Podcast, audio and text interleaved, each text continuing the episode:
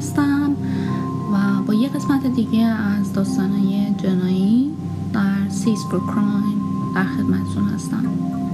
این داستان داستان قتل حل نشده میسی بیورزه تری لی آن بیورز در تاریخ 9 آگست 1972 از پدری به اسم استریکلین و مادری به اسم نورما در یک شهر کوچیک به نام گراهام در تگزاس آمریکا متولد شد. یه برادر بزرگتر و یه برادر کوچیکتر از خودش داشت. تری که معروف به میسی بود در یک شهر نزدیک به نام جکسبور که با فاصله سی دقیقه رانندگی از گراهام بود و خیلی هم کوچیکتر از گراهام بود بزرگ شد. تری تو این دوره به عنوان یه آدمی که خیلی رفتار دوستانه داره کاریزماتیک خوشگذران و دوست داشتنی معرفی شده. هر جا پا دوست پیدا می‌کرد و همیشه دوست داشت به بقیه کمک کنه. در سال 1988 از دبیرستان فارغ تحصیل شد ولی زیاد مطمئن نبود که می‌خواد چه حرفه ای رو برای آیندهش در پیش بگیره. توی چند تا کالج درس خون و لیسانسش رو از دانشگاه تالتون در سال 1995 گرفت. در دوره‌ای که به دنبال این بود که قدم بعدیش رو پیدا کنه خرج و مخارجش رو با کارهای جزئی تأمین می‌کرد. و تو این دوره بود که با برندن بیورز آشنا شد. اونا بلافاصله از هم خوششون اومد و وارد رابطه جدی شدن و در سال 1998 با هم ازدواج کردن. این ازدواج زندگی میسی رو تغییر داد. نه تنها که عاشق برندن بود بلکه انقدر بهش انگیزه داده بود که دوباره شروع به درس خوندن کرد و مدرک معلمی در آموزش های ویژه رو گرفت. میسی بالاخره کار مورد علاقهش رو پیدا کرده بود و عاشق کار معلمی بود و تو کارش هم نمونه بود. میسی چند سال درس داد و احساس کرد که به خود واقعیش رسیده و خیلی احساس خوشحالی و خوشبختی می‌کرد تو این دوره. میسی و برندن در ماه مارچ 2001 صاحب دختر شدن که اسمش رو هانا گذاشتن. با اینکه میسی از کارش خیلی راضی بود و عاشق درس دادن بود ولی وقتی هانا به دنیا آمد میسی از کارش استعفا داد تصمیم گرفت برای دخترش تو خونه بمونه چون فکر می‌کرد که برای بچه لازمه که مادرش تمام مدت پیشش باشه.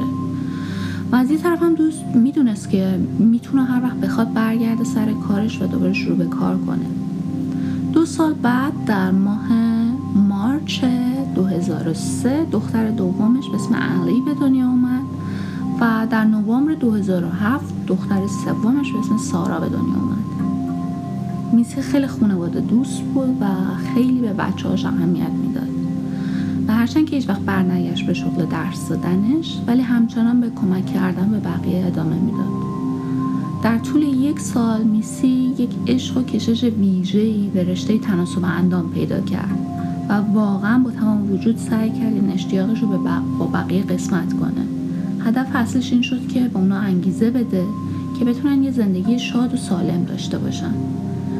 اون برای کمپ گلادیاتور به عنوان مربی بدنسازی شروع به کار کرد. این کمپ بزرگترین جنبش بدنسازی رو در زمان خودش رو انداخته بود و کلاساش جاهای مختلفی از جمله کلیساها و استادیوم های فوتبال در تمام ایالت تگزاس برگزار می شد میسی مثل کار قبلیش تو این کارم خیلی جدی بود و تمام سعیش رو می‌کرد که به بهترین شکل انجامش بده.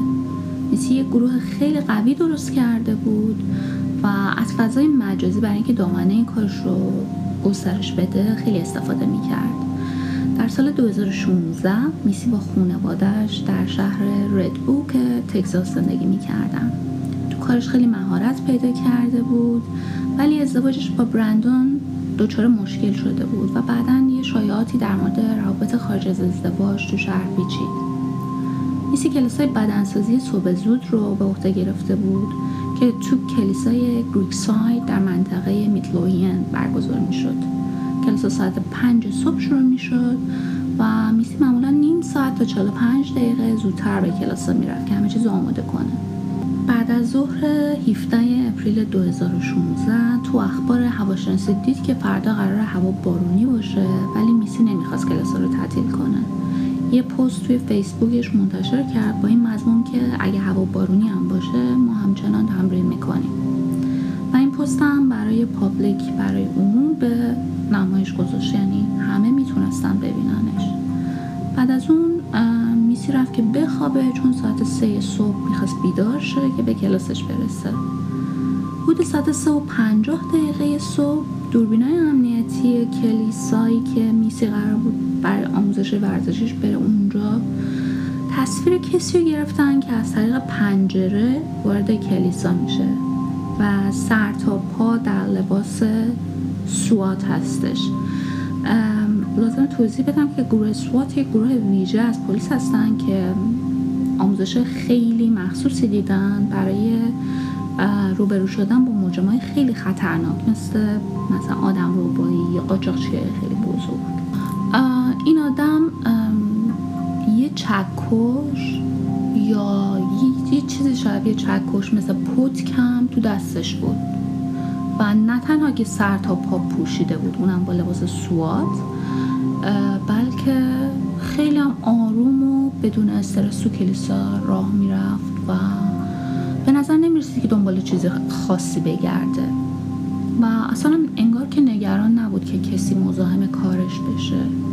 به مدت نیم ساعت این آدم توی راهروهای کلیسا راه رفت. درای مختلف رو باز کرد. ولی فقط توی هر اتاق نگاهی مینداخت و می‌رفت سراغ بعدی. یه جا حتی یکی از اتاقا که درش قفل بود و سعی کرد با ابزاری که داره و یه تکنیک خاصی باز کنه اما موفق نشد و انگار زیادم براش مهم نبود. چون رفت سراغ در بعدی. با همون چکاشی که تو دستش بود چند تا پنجره رو شکست. ولی به نظر می‌رسید که هدفش واقعا شکستن پنجره ها نیست چون خیلی انگیزه به پنجره ها ضربه میزن من ویدیوش رو براتون پایین می‌ذارم که ببینین چیزی که پلیس منتشر کرده.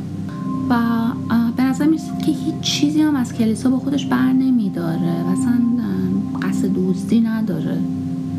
ساعت چهار و 16 دقیقه میسی رسید به کلیسا و شروع کرد به آماده کردن کلاسش و به نظر اومد که به هیچ وجه از اینکه کسی تو کلیسا باشه با خبر نیست.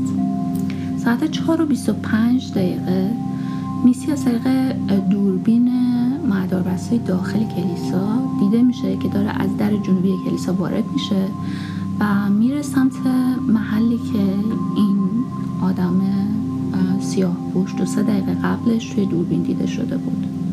این آخرین باریه که میسی زنده دیده میشه. ساعت چهار سی و پنج دقیقه. یکی از شاگردای میسی به کلیسا می‌رسه بر کلاسشون. و چیز خیلی غیرعادی هم نمی‌بینه. ولی حدود ساعت پنج که دو تا تماس با 911 گرفته میشه که میگن میسی رو خونین روی زمین افتاده پیدا کردن. اطمینان داشتن که کسی بهش حمله کرده. افسرهای پلیس به بلافاصله به محل اعزام شدن و وقتی می‌رسن میسی رو مرده پیدا می‌کنن و کلی هم شیشه شکسته کنارش رو زمین ریخته.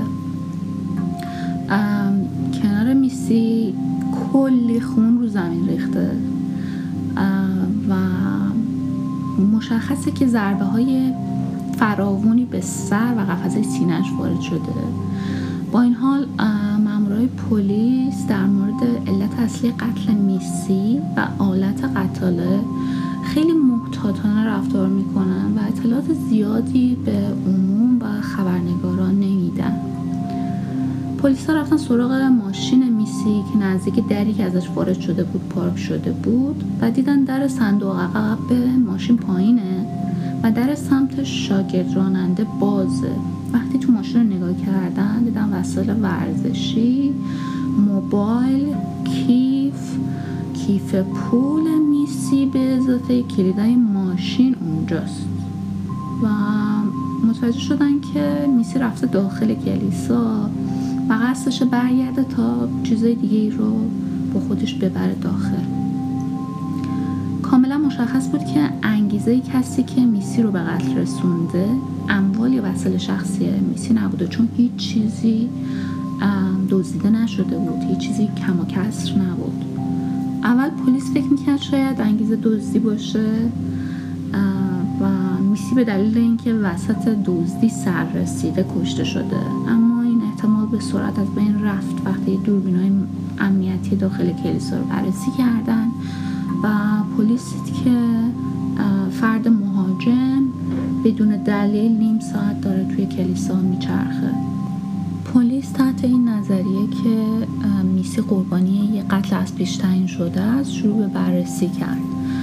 و بعد از دیدن ویدیوها ویدیوهای دوربین های مدار بسته نتیجه گیریشون این بود که مزنون احتمالا نیم ساعت زودتر از میسی به صحنه جرم اومده که هم منتظر میسی بمونه و هم صحنه قتل رو یه جوری بسازه که همه فکر کنن انگیزه قتل دزدی از کلیسا بوده. توی این فیلم ها همچنین متوجه شدن که مزنون یه شکل خیلی متفاوتی از اکثر آدم ها قدم می‌زنه. ولی چون خیلی تغییر قیافه داده و سر تا پا پوشیده است نمی‌تونستم بفهمن که مرد یا زن. اگه به ویدیویی که من پای می‌ذارم دقت کنین می‌بینین که مزنون نه تنها یه جوری راه میره که شست پاشو به سمت خارج می‌ذاره بلکه قسمت بالا تنش یه کمی حالت قوز داره. یعنی انگار که ما بین دوتا شونه ها کمی گوش پشت ماننده. وقتی پلیس با همسر میسی صحبت کرده بود بهش گفته بودن که مزنون حدود 183 سانتی متر قد داره. بعد نظرشون تغییر دادن گفتن مزنون بین 173 سانتی متر تا 179 سانتی متر قدشه. بعد دوباره باز نظرشون رو عوض کردن و گفتن که بین 158 سانتی متر تا 173 سانتی متر قدشه. البته که قابل درکه که اینا رو بر اساس بررسی دقیق علمی انجام دادن. ولی این تغییر خیلی متفاوت از 183 سانتی متر تا 158 سانتی متر تا 173 یک کمی عجیبه. به نظر من نمی‌دونم. چیزی که الان پلیس روش هست اینه که مزنون همون بین 158 سانتی متر تا 173 سانتی متر قد داشته و اینکه رنگ پوستش روشنه. بعد پلیس شروع کرد دنبال دوربینای مداربسته دیگه گشتن تو منطقه که ببینن آیا می‌تونن تصویر دیگه از مزنون پیدا کنن. و یکم بعدش به دوربینای فروشگاه تجهیزات و وسایل SWFA برخوردن که حدود یک کیلومتر با کلیسا فاصله داشت و توی این دوربینا نشون داده که حدود ساعت دو صبح یه اتومبیل نیسان روشن رنگ به پارکینگ این SWFA وارد میشه و به محض اینکه وارد میشه چراغاش رو خاموش می‌کنه و بلافاصله دوباره روشن می‌کنه. اتومبیل به مدت یه دقیقه دور پارکینگ دور می‌زنه. بعد نزدیک یه بوته خیلی بزرگی جوی پارک می‌کنه که انگار می‌خواد از انظار دور بمونه. بعد دوباره شروع می‌کنه به حرکت کردن. بعضی میگن که راننده با خاموش کردن چراغا و روشن کردن دوبارهشون می‌خواسته یه پیامی رو کسی برسون داشته به کسی علامت می‌داده. و یه عده دیگه هم که راننده احتمالا سعی داشته اونجایی که چراغ خاموش کرده داخل ماشینایی رو که اونجا پارک شده بودن و یه نگاهی بندازه و ببینه که کسی توشون هست یا نه و وقتی کسی نیست دوباره چراغ روشن کرده و رو افتاده. در تلاش برای پیدا کردن مزنون پلیس قسمت از هر دو تا ویدیو رو که هم از داخل کلیسا گرفته شده بود و هم از اون پارکینگ برای عموم به نمایش گذاشت. و بعد از یک سال خود اون فروشگاه استقلیل کل ویدیوی داخل پارکینگ رو آزاد کرد برای مردم که ببینن همه. پلیس گفت که صاحب نیسان آلتیما شخصیه که ممکنه در تحقیقات بعدی به عنوان مظلوم برمون شناخته بشه و اینکه می‌خوان حتما باش صحبت کنن.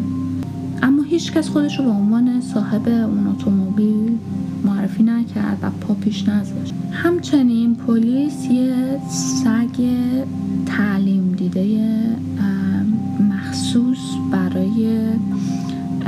اثر شلیک گلوله به صحنه قتل اوورد پلیس قبلا توی همون مختصر اطلاعاتی که از علت اصلی مرگ میسی منتشر کرده بود گفته بود میسی به خاطر ضربه های متعدد وارد شده به سر و قفسه سینهش مرده.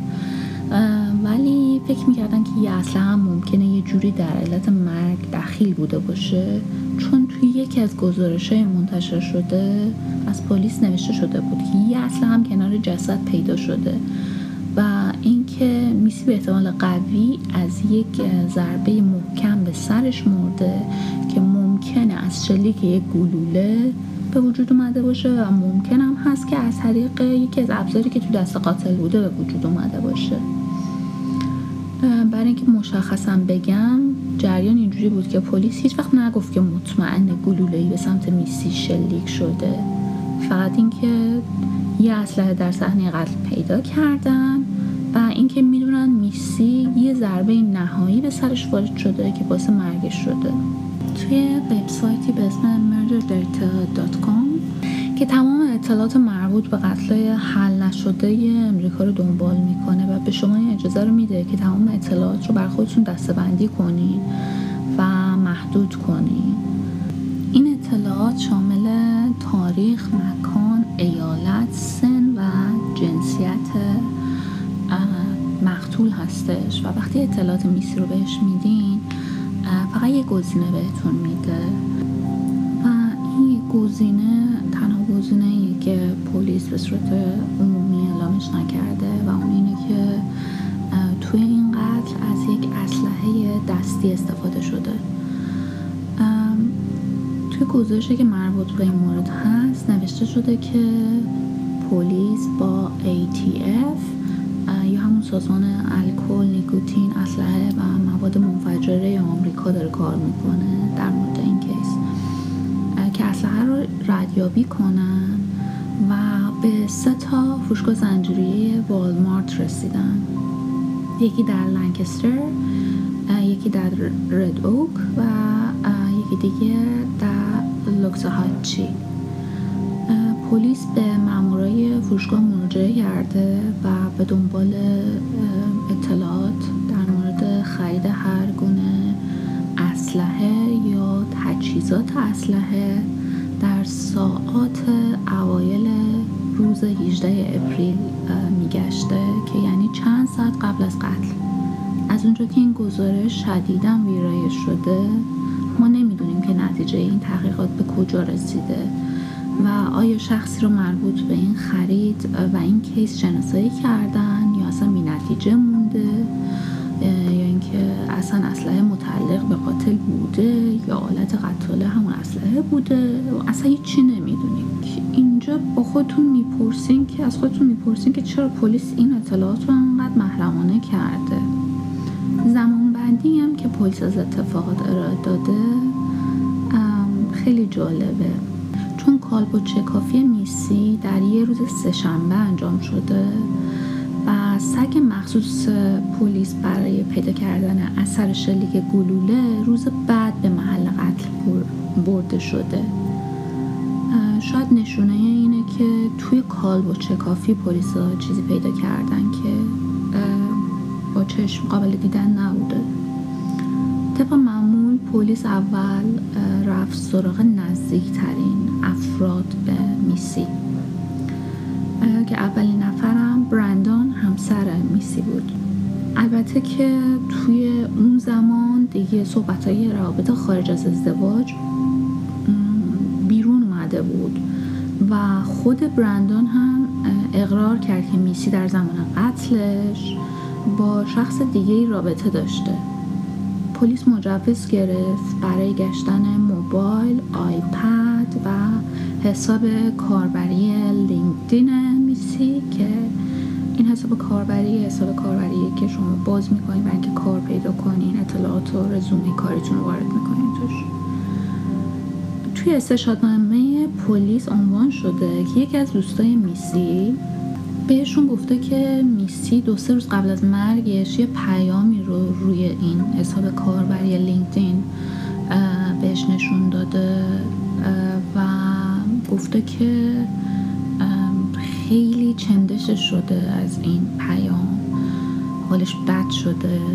ولی دقیقا یادش نبوده که چه روزی بوده و اسم مردی رو که این پیام من فرستادم یادش نبوده. تا اینجا پلیس اعلام کرده بود که در بین پیامای میسی از موبایلش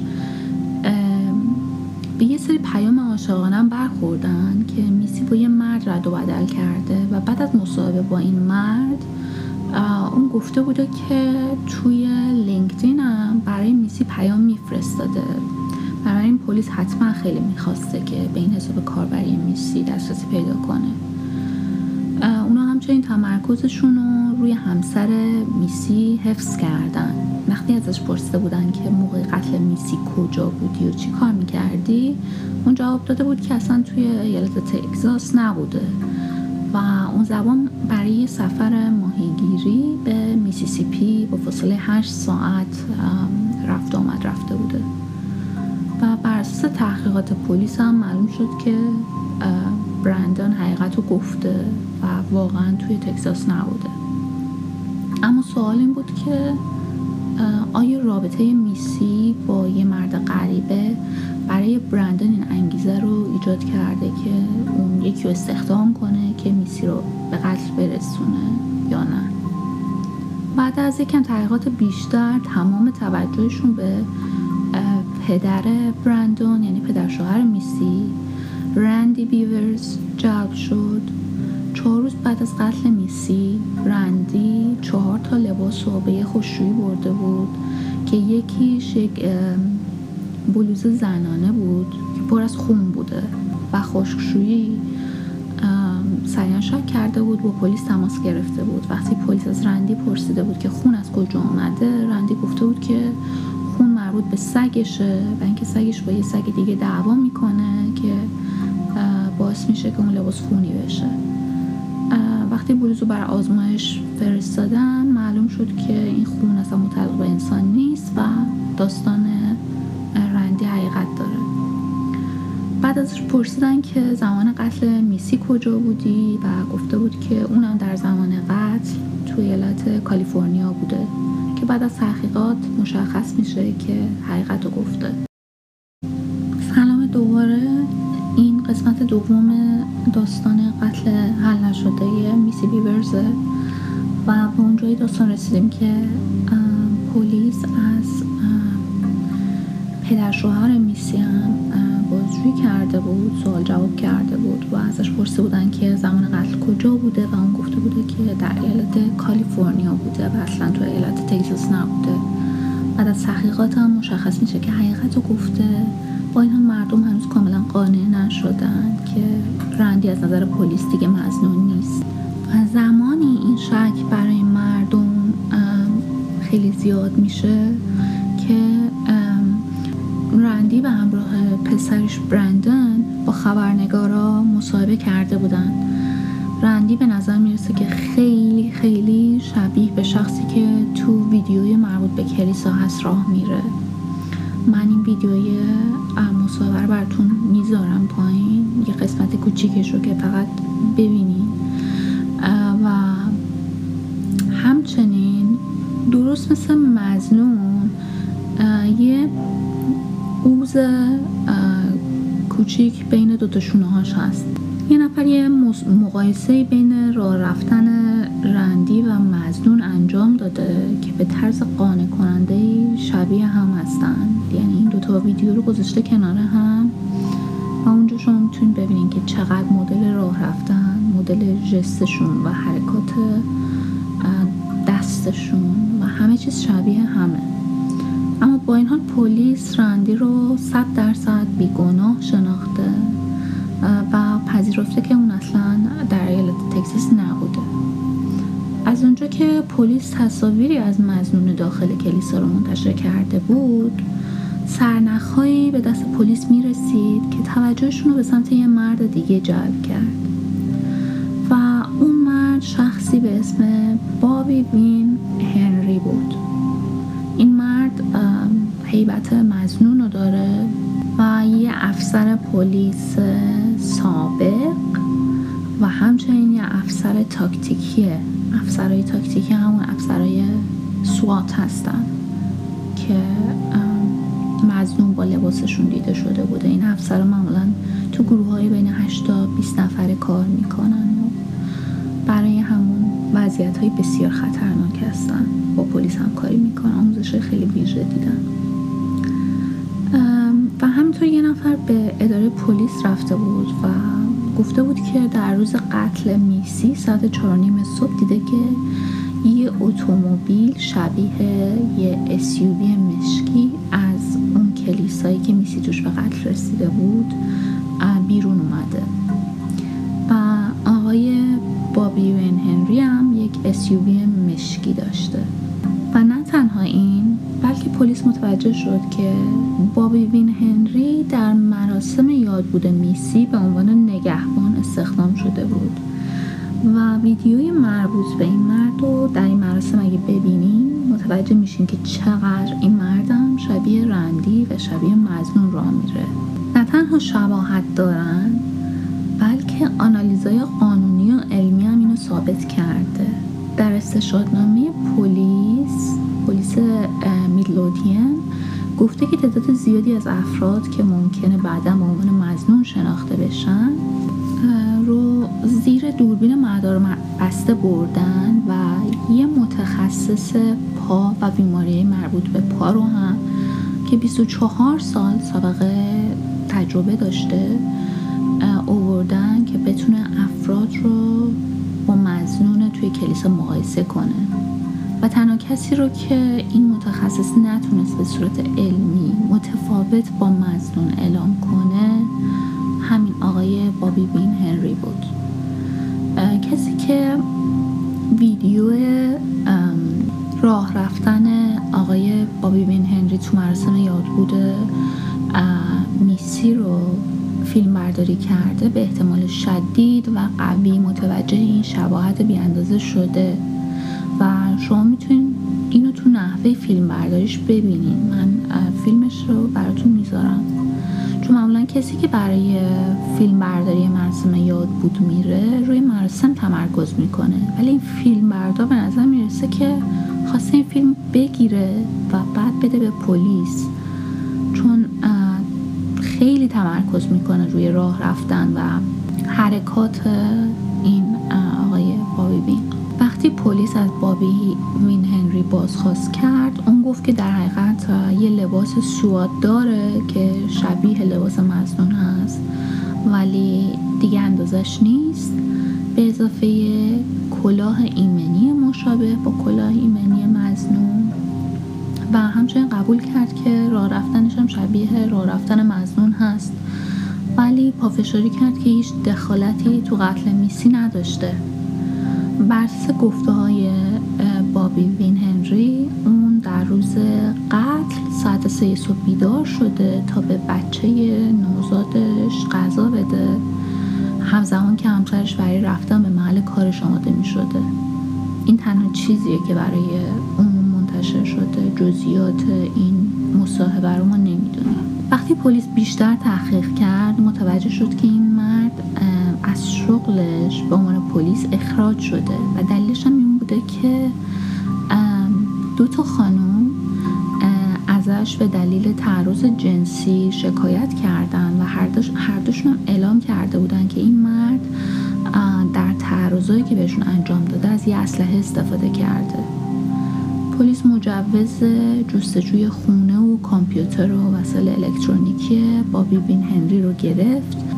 و بعد از بررسی توی کامپیوتر شخصیش عکسای مربوط به پورنوگرافی بچه ها رو پیدا کرد که بعدا به جرم داشتن همین عکس هم بازداشت شد.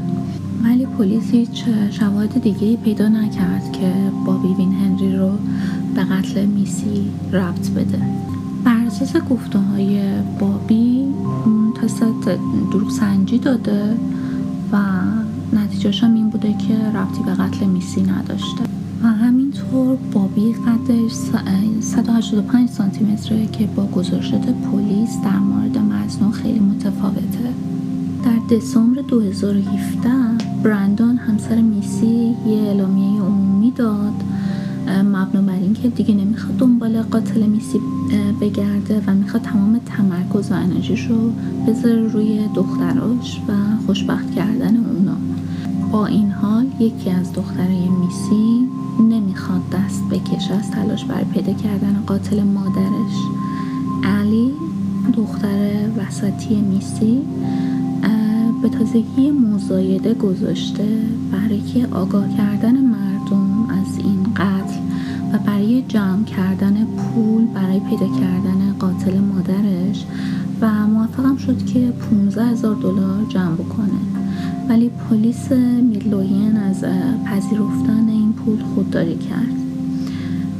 در ژانویه 2018 یک کارآگاه جدید به نام اندی وان مسئول پرونده میسی شد. اون گفته که case هنوز فعاله و اینکه هنوز سرنخهایی راجع به این case دریافت می‌کنه. تئوری زیادی در مورد این case نیست. از اونجا که پلیس اطلاعات زیادی رو در مورد این کیس منتشر نکرده. ولی من همون چندتایی که هست و براتون میگم.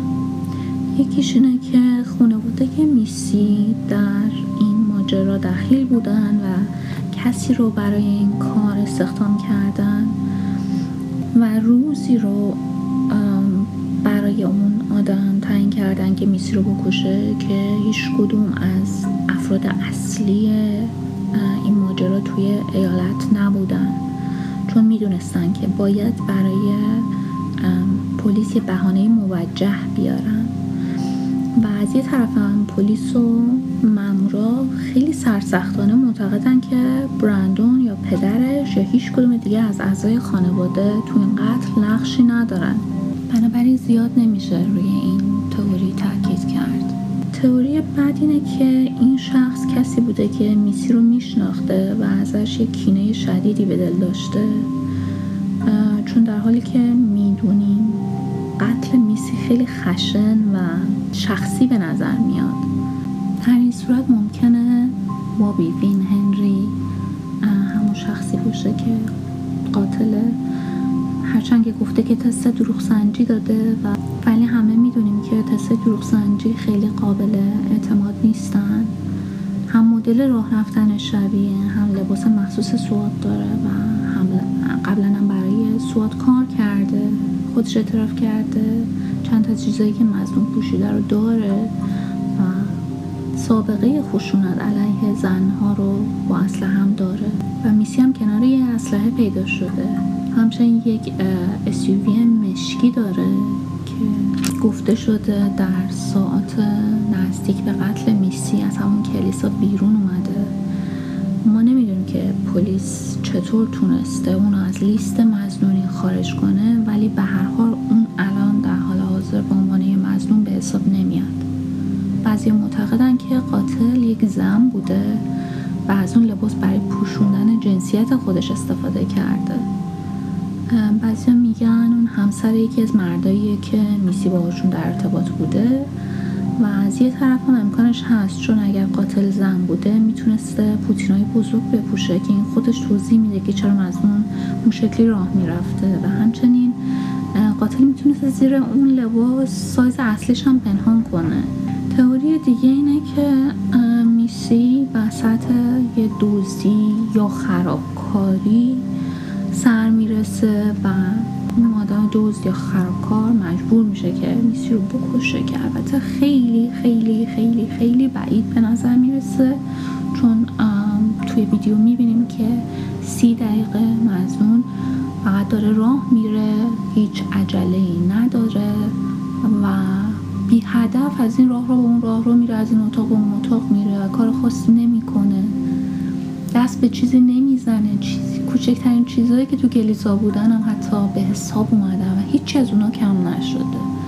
بنابراین این تئوری هم خیلی قابل قبول نیست. تا به امروز هم قتل میسی حل نشده باقی مونده.